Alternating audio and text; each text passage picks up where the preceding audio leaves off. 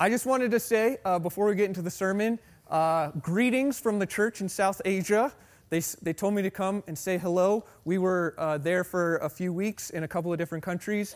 Um, I want to share with you that God is moving in those countries. Uh, he is alive, He is active in those places. We were able to encourage the believers in those places to, to begin to share their faith with their friends and neighbors.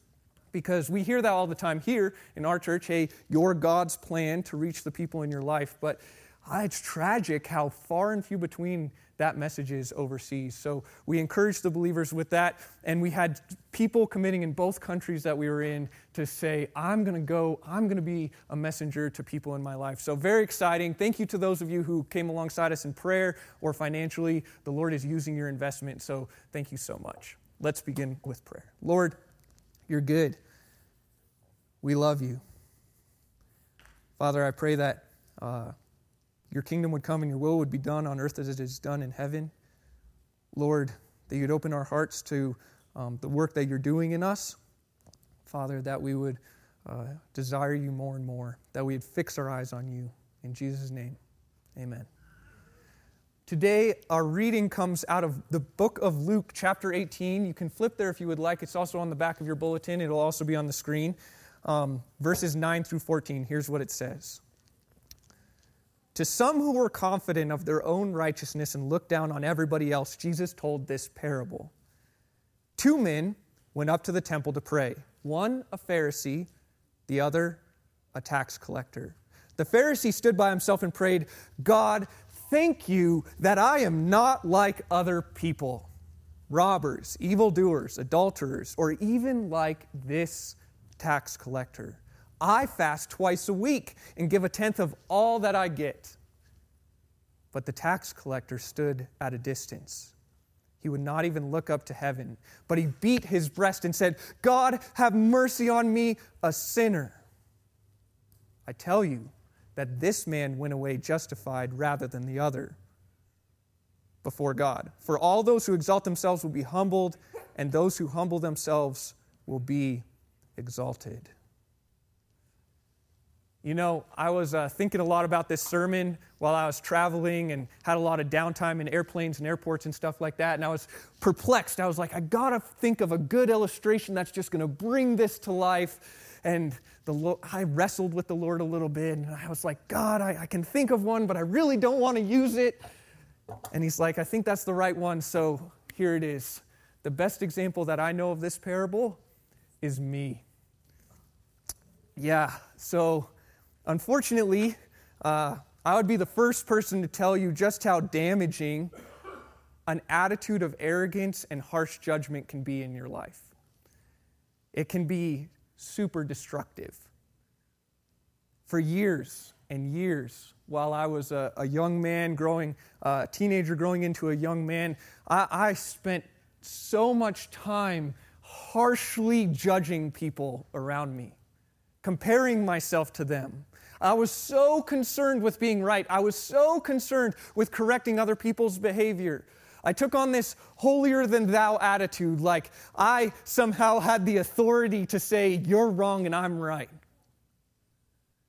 On more than one occasion, I could, I could be seen critically, harshly criticizing others as I compared myself to them. Literally, words like, I think I'm better than you because I don't sin like you do, were in my mind if they didn't just come out my mouth. I had no idea how lost I was. I had no idea how arrogant I was. As you can imagine, this is not particularly good. This attitude is not good. I hurt a lot of people in my life. It's not a great recipe for making friends either, having a spirit of harsh criticism. I hurt a lot of people in my extended family. I hurt, I hurt a lot of friends because I was so obsessed with being right, with correcting. In those days, humility and care were just the furthest thing from my mind. I wanted I was focused on me. I wanted to be the most important person in the room. I, was, I thought I was righteous because I looked around at everybody else and I was like, well, I'm not doing that sin and I'm not doing that sin and I'm not doing that sin, so I must be the righteous person in the room. My attitude was horrible. In time, I discovered that the only solution to this is learning to fix our, my eyes on Jesus. And the reason I learned this is because as, as my life began to change, as I got up close to Jesus, I, I learned that it's really, really hard to look at the perfect, spotless Lamb of God and then think that you're righteous. Think that you're justified on your own actions. We don't really have to look very far or long in our culture to find this attitude of, I'm better than you. Racism is a great example. People literally thinking that I'm better than you because of the color of my skin, the language that I speak, or the country that I'm from. And condemning others simply because of the color of their skin, the language they speak, or the country they are from. Social networks are another great example of this. How many of us get on Facebook or Twitter or Instagram or Snapchat or whatever social network and we post about our life? Oh man, my life is so fulfilling. I, look at all the good things I'm doing. Look at look, I'm raising money for this group of people on my birthday rather than asking for no, no judgment if anybody's done that, it's okay. But I mean just this attitude of like comparison and like I'm better than you. And it doesn't really take social networks either, right? Like, how many of us, when just having a conversation with somebody, we're thinking, hmm, which one of us is better? Which one of us is more stronger? Which one of us is the better Christian? Which one of us is the better leader? I've had conversations like that where it's almost like we're having a one-up converse, like a one-up competition. Oh, you do that? Wow, that's amazing. Let me tell you about this thing that I do. Man, it's destructive. And of course, the church doesn't escape this either, right? In fact, I think that the church is probably the best example of this Pharisee's attitude. How many of us, when observing the sins of others, think to ourselves, at least I'm not that person? Or to say it another way, I'm better than that person. In my opinion, it probably happens a lot more frequently than we're willing to admit. Someone does drugs or gets drunk, and we're like, I'm better than that person for sure. Someone, uh, a sister gets pregnant out of wedlock, and we think to ourselves, I'm better than her for sure. a brother is discovered to have an addiction to porn, and we think to ourselves, oh, I'm definitely better than him. We think that because our sin seems less intense or, or happens less frequently, that we're somehow better than others. All the while, we fail to recognize the sheer massive level of pride and arrogance it takes to think that we're better than somebody else. The Bible says that arrogance is the same as idolatry, which means that every time I think I'm better than you, it means that I'm setting up a little golden statue of myself and worshiping it. Of course, this is not what God desires for us. This is not how he desires for us to live. In ourselves and, or in our communities, he knows how destructive this attitude is. And this parable makes clear that that is not what God wants for us. It's not how he wants us to function. And ultimately, that the core assumptions of the Pharisee in this parable are absolutely false. So let's take a minute. Let's dive into what Jesus has said. In the story, the first character that we meet is the Pharisee. Now, we talk about Pharisees a lot in this church, right? Uh, I mean, they're a very common character in the Bible. They're these religious zealots, passionate about God and His law, and oftentimes we cast them in a bit of a negative light. And that's not without reason, right? Because Pharisees get cast in a negative light all the time. There are a few exceptions. Nicodemus, for instance, in the book of John, is an exception to the rule. But most of the time, these Pharisees are these kind of really evil people. They're obsessed with the law. How obsessed, you might ask? They're so obsessed with the law that they would rather someone remain sick, blind, or unable to walk rather than Jesus heal them on a specific day of the week. That's how obsessed with the law they are. So, most of the time, we view these Pharisees in this negative light. But in order for us to understand what is being said in this parable, we have to just leave that behind for a second. Because the original listeners 2,000 years ago would not have had that same negative stereotype of, of, of Pharisees. Rather, they would have seen them as like the pinnacle of the Jewish religion. They would have seen them as, they, they might attribute kind of the same automatic respect and dignity that we attribute to leaders in our churches or famous Christian speakers like Billy Graham or, or Francis Chan or, or others, famous Christian bands. The, the amount of respect that we just automatically give to those people because of who they are, that's how the people back in the day would have treated the Pharisees. So as Jesus begins to tell the story, and he says, the Pharisee tithed mint and dill, he or sorry he tithes to 10, percent of what he uh, everything he earned. He he fasted twice a week. He he wasn't like evildoers or or anybody like that. The people who were listening would have been like yeah that's right. This guy is righteous. He is good. It, it would have it would have matched their expectations. And then of course jesus moves on in the story to the pharisee or to the tax collector. Now the way that Jesus describes the tax collector is as a man far off, someone who won't even look to heaven, who beats his chest. And this description would have also been an apt description for the people back in the day. We've discussed tax collectors here before, but just to hit it one more time tax collectors would have been despised, utterly hated people. They were corrupt they were traitors to their own nation. They had decided that the Roman government was better, so they were going to not just support the Roman government, but collect taxes on behalf of the Roman government. And then sometimes they let the power go to their heads, and they started collecting more taxes than they should have and kept the rest for themselves. Needless to say, they weren't the most loved people in the community. I mean, can you imagine what it would be like if some foreign country came in and took over the United States? I mean, we'd all be struggling, right? And then that foreign country sets up a government in the United States, and one of your neighbors decides to become a worker for them. And one day, your neighbor comes knocking on your door and says, Hey, I'm collecting taxes on behalf of this invading force. We probably wouldn't like him very much. Now, imagine that that guy decided, he let the power go to his head and he decided to start collecting even more than he was supposed to.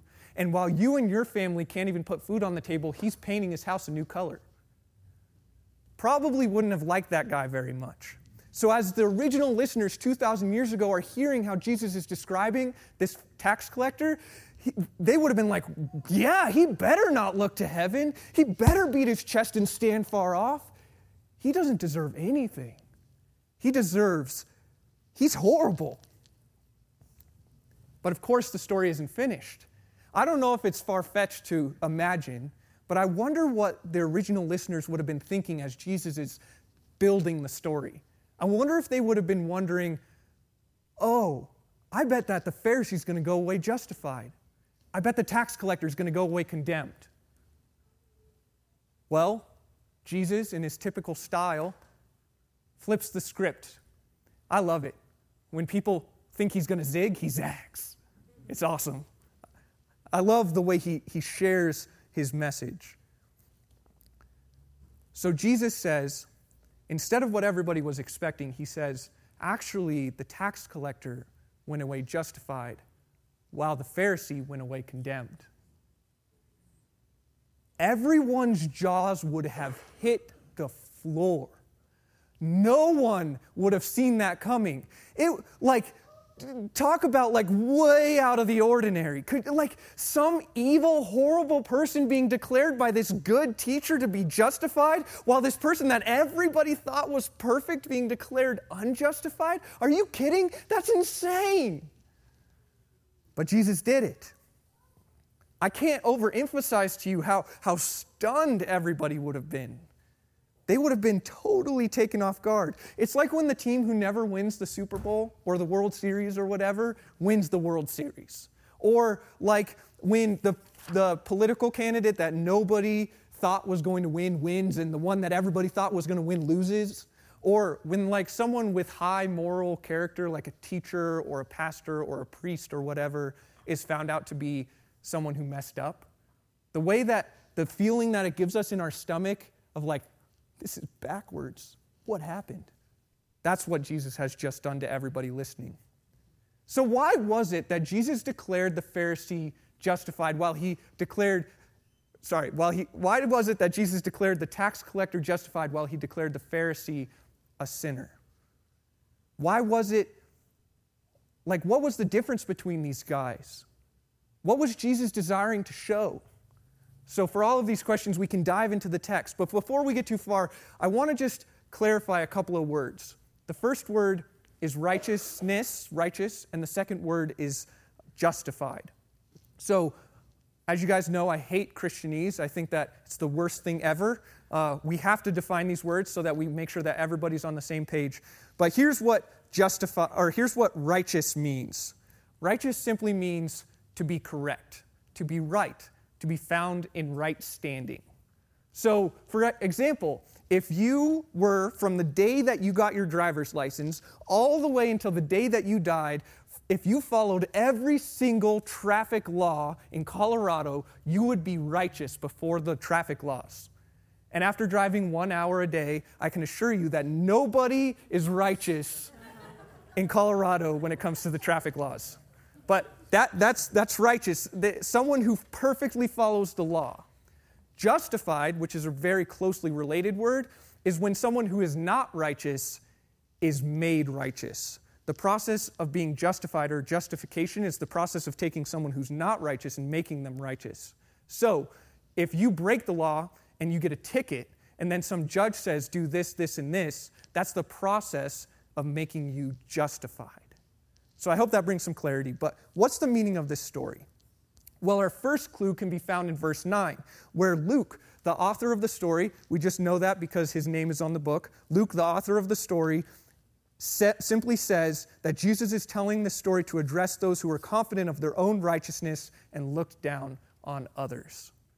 Essentially, Luke is saying that this story was told to address people who thought that they were better, who thought that they could be confident of their own good deeds, of their own right actions, and that they looked down on others. So, for example, let's say that God's perfect standard was just four blocks. Okay, let's just imagine that the person standing at the top of this pile of bricks is in right standing with God. This is where the, the, this is where the Pharisees believed that they were. They believed that each of their good works, maybe signified by each of these blocks, is what allowed them to get into right standing with God. That's what they believed. They thought that it was their own good works that were going to get them there. The problem is, is that both in the New and the Old Testament, we learn that that is an atrocious assumption. It's impossible, not just in the New Testament, but in the Old Testament as well. Look at the book of Isaiah, for instance. He says that our righteousness is as filthy rags. Now, it's an unfortunate translation error, if you ask me, because what Isaiah actually says in the original language is something like, Our righteousness is like dirty feminine products, used feminine products. Literally, cloths of menstruation. That's what our righteousness is. That's the word Isaiah chose to use. So, in Romans, it says that none is righteous, not even one. So Jesus, in alignment with the Old Testament, is using this parable to teach this very important concept. No one is righteous, no, not a single person. Our righteousness counts for nothing. It's less than nothing. It's vile, it's dirty, it's disgusting. The Pharisees and those like them thought that they were standing on this firm foundation. They're like, look, I've got it all figured out. Okay, it's not a very firm foundation right now, but they thought that it was a firm foundation. But in reality, here's what was going on. In reality, this foundation doesn't even exist because he says that our righteousness is as filthy rags. So even if the righteousness even if they are righteous people and they do righteous things, it doesn't matter because it's just it's rags, it's nothing. This foundation literally doesn't exist. It's not that the foundation that they were standing on was like sandy, you know, like build your house on the rock. It's not that it was sandy, it's that it literally didn't exist. They thought that they were righteous, but none are righteous. Not a single one. So, the whole assumption of many Pharisees, whew, sorry guys, I'm a little winded, bit out of shape, didn't exercise for like a month. So, um, the whole assumption of many Pharisees is that they were the uh, they were not only were they better than other people, but they somehow had earned God's favor. That they could somehow er- build this little pyramid and stand at the top based upon their own righteous actions. Can you imagine the audacity of somebody to look at the perfect law of God and say, Yep, I'm good? The amount of pride, the amount of arrogance it says to, it, it takes to do something like that. Can you imagine? Either that guy is a liar or he's crazy. Because there's no possible way, based upon what the scriptures tell us, that someone is righteous. You know those uh, mirrors that people use to put makeup on? And like on the flip side, they're like magnifying glasses. And uh, man, if you want to feel insecure about your skin, you should just take a look into one of those mirrors, man. Every blemish, every blackhead, every pimple, every wrinkle, everything, it all just shows up, and it's like, oh my gosh. In Romans chapter 3, Paul says that that's what the law is it's a mirror, it shows us every broken spot in our lives. The law was never intended to build your way to God, it was always intended to show you how desperately in need of Him you were.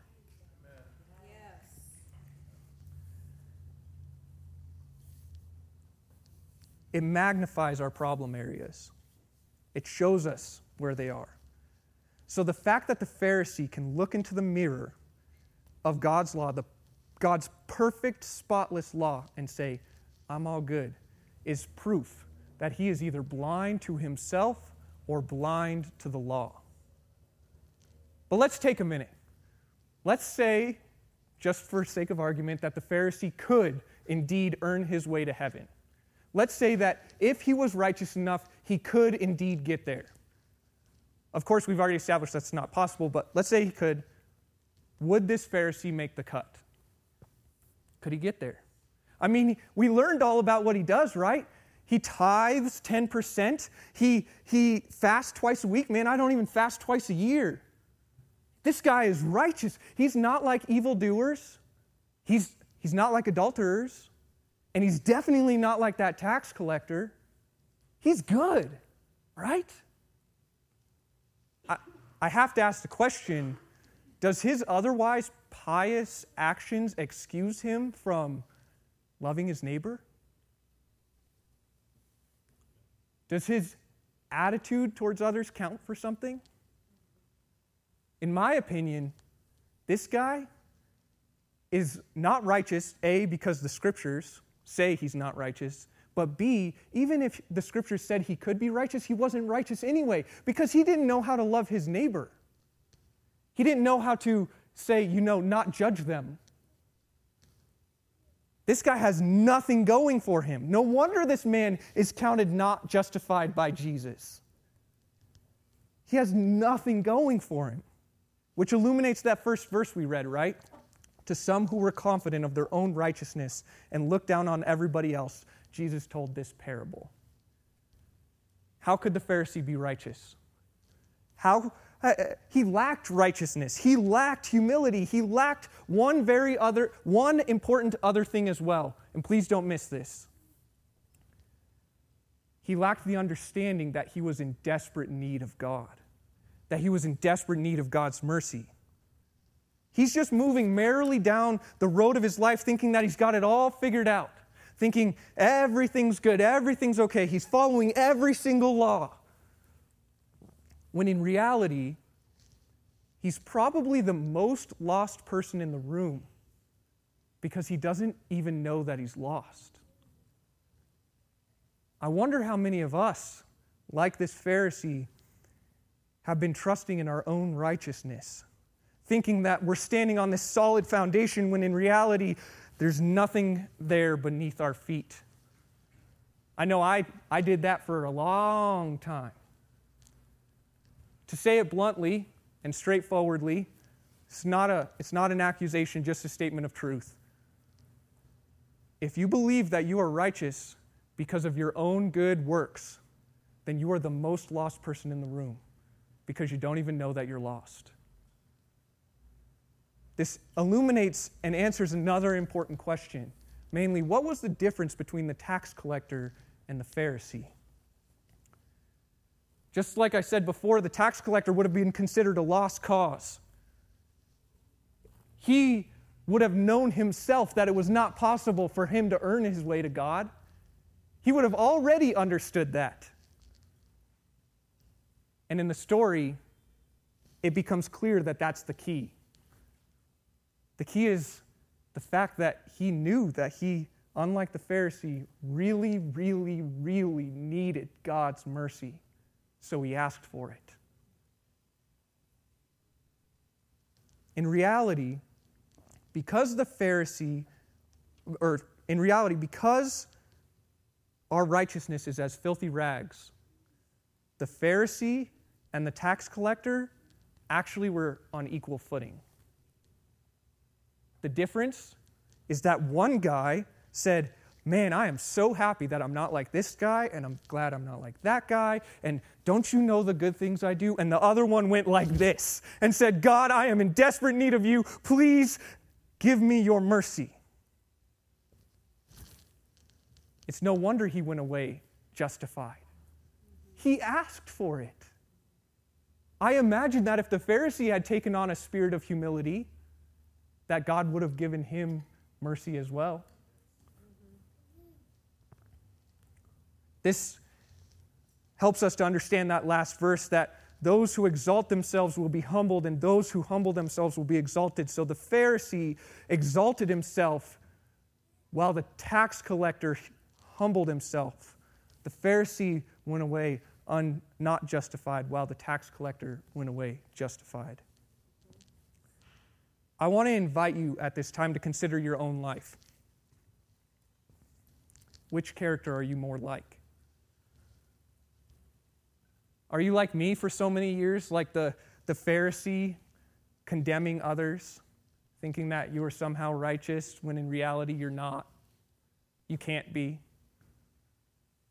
Or do you find yourself understanding your desperate need for Jesus and prostrating yourself before God in humility, just like the tax collector did. I imagine that the answer to that question is probably something along the lines of, well, it depends on the day. Because in, in reality, for all of us to be followers of Jesus sitting here today, there would have been some point where you said to yourself, oh, I'm broken. I am a sinner. I am in desperate need of God's saving work in my life. I need Him. So, it, so all of us had a moment like that where we realized our desperate need for Him. But then I think it's easy as time goes on to start to think of ourselves more highly than we probably should. Perhaps we take a big step of faith and God shows up and everybody starts looking at you and saying, hey, you, you should be more like that person. And it starts to go to our heads a little bit. Or maybe, you know, we take seriously God's desire that we would be obedient. That is His love language, after all, obedience. And so people begin to watch us be obedient and, and they begin to lift us up and say, hey, you're something special. And then we start to think that we actually are. Maybe we have a position of leadership in the church. Maybe they let you preach on a Sunday morning. And you begin to look around and you're like, I got this. I am an expert. Those are just examples from my life that the Lord has had to hold me accountable to, things that He has corrected in me. It is easy to get an inflated ego and just do what the Pharisee did. So, what hope do we have? What can we possibly do? I tried to plant the seed of this at the beginning. But I think the only hope we have is the same hope we had the first day, is the same hope we'll have the last day. It's Jesus. Amen. So, here's what I mean. When you set your eyes on Jesus, it's like a two edged sword. You start to see yourself rightly because you cannot possibly look at this perfect, spotless Lamb of God and think to yourself, I've got this all figured out. I'm good. I don't need him. Like, you can't do that. It's not possible. You, it, and if you are doing that, you're either blind to your own sin or blind to God's expectations because you can't see perfectly looking to Jesus and say that. But at the same time, so when we look to Jesus, that causes us to be in humility, which is one part of the two edged sword. The other part of the two edged sword is that when I look at Jesus, I see his overwhelming, unrelenting love for me. And I have to say, I must have value at least in his eyes because if he was willing to die for me, that means that I have value. And that's not value that ceases or, or stops at any one given time. So that's the part of the knife that cuts the other direction. So, that's my invitation. Let's look to Jesus. I invite us to keep our eyes fixed on him. And in so doing that, we would recognize our guilt before Him, but also that He gave us a way out of that guilt and that He loves us with passion and zeal that we can't even understand or comprehend. That He loves us so much that He left perfection and came to earth to save us. Like that is insane, crazy love, but we are in desperate need of that love. We can't do it on our own. The ground really is level at the foot of the cross. We've all heard that phrase before, I'm sure. It really is level at the foot of the cross. Like sometimes we talk about, well, some people might be closer than others, but the distance is far too long. In reality, no, no, no. Because our righteousness is as filthy rags, nobody's closer than anybody else, not even by a small fraction of an inch. We are all desperately in need of Jesus. So, what use is there in, in comparing ourselves to other people? I would invite us to no longer waste our time. like, what use? What purpose? When we fix our eyes on Jesus, I find that we, we take on a focus and we start to move towards Him. But when we lose focus on Jesus, we begin to set our eyes on people around us. And in the church, sometimes that means that we begin to compare or compete. In the world, it means we begin to judge. But when we set our eyes on Jesus, we don't do either of those things. So I invite us, like the tax collector, to just receive mercy because we asked for it. We're going to go to our offering now, and as we do, I just want to say thank you to all of those who invest in the ministries here at Grace. Your investment is allowing the, the gospel to advance to all places, with all peoples. Let's pray. Father, you're good and we love you. Lord, I pray that you would train us to fix our eyes on you. That we wouldn't be distracted with comparison, that we wouldn't be con- distracted with judgment, but that we'd fix our eyes on you and see ourselves rightly. Lord, I pray for freedom. I pray for hope. Lord, I pray for deeper levels of closeness to you that we have not yet even experienced, Lord, that, that we would be overtaken and completely filled and, and that so full that we'd begin to overflow with your presence and, and, and, and that in that overflowing, people around us would begin to see and wonder, who in the world is that? And we would be able to say, It's Jesus, it's Jesus that's overflowing from me. Lord, we pray these things in Jesus' name. Amen. I have a story for you all. Story time. So we have a friend.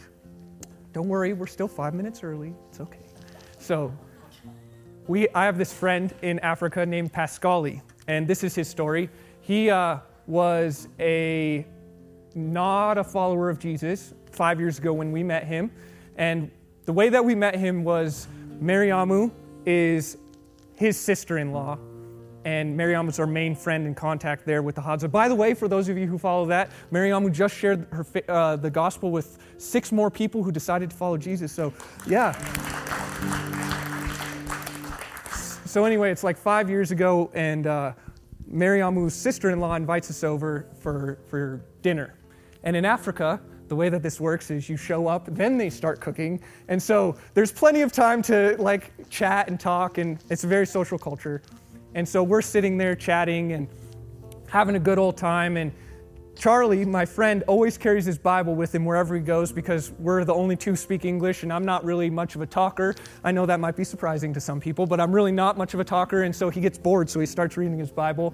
Anyway, Pascali is sitting in the house cooking, and he looks at Charlie and he says, Charlie, why do you always carry around your sword?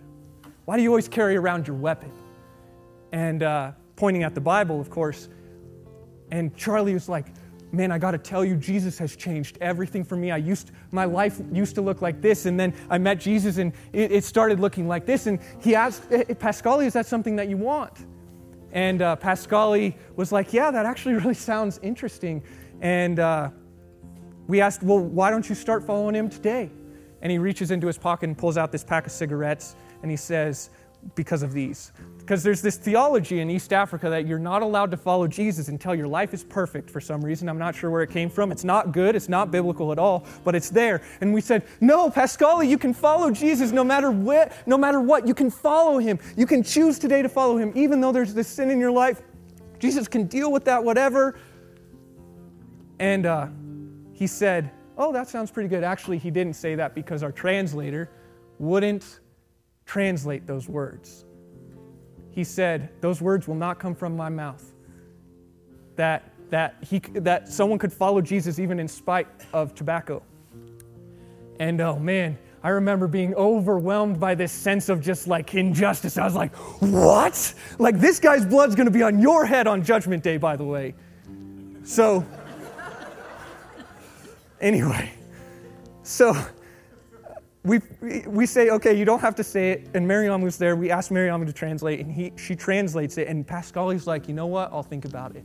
We come back a year later, and we're like, how's this going? And he's like, well, I don't know. He's still getting in fights at the bar and all this stuff. And we're like, well, we really think Jesus wants, your, wants to be in relationship with you. And he's like, okay, let me think about it. So we come back another year later, and we ask, how's it going? He's like, two weeks ago, I decided to follow Jesus could you guys give me a Bible? So it's this fun uh, journey to go get a Bible with him. He invests some of his own money, which is a huge thing because, I mean, the guy lives in a, in a mud brick house. He has nothing to his name, but he invests some of his own money. It's, it's a value to him. And then we come back the next year, and his life is like flip turned upside down. Jesus has done a work, man. He is getting in fights at the bar anymore. He's, he's focused on his family. He's sharing these stories with us super encouraging. We even go to his wife and ask, Hey, is this actually happening? And she's like, Yes, it's actually happening. It was amazing what Jesus did in this guy's life.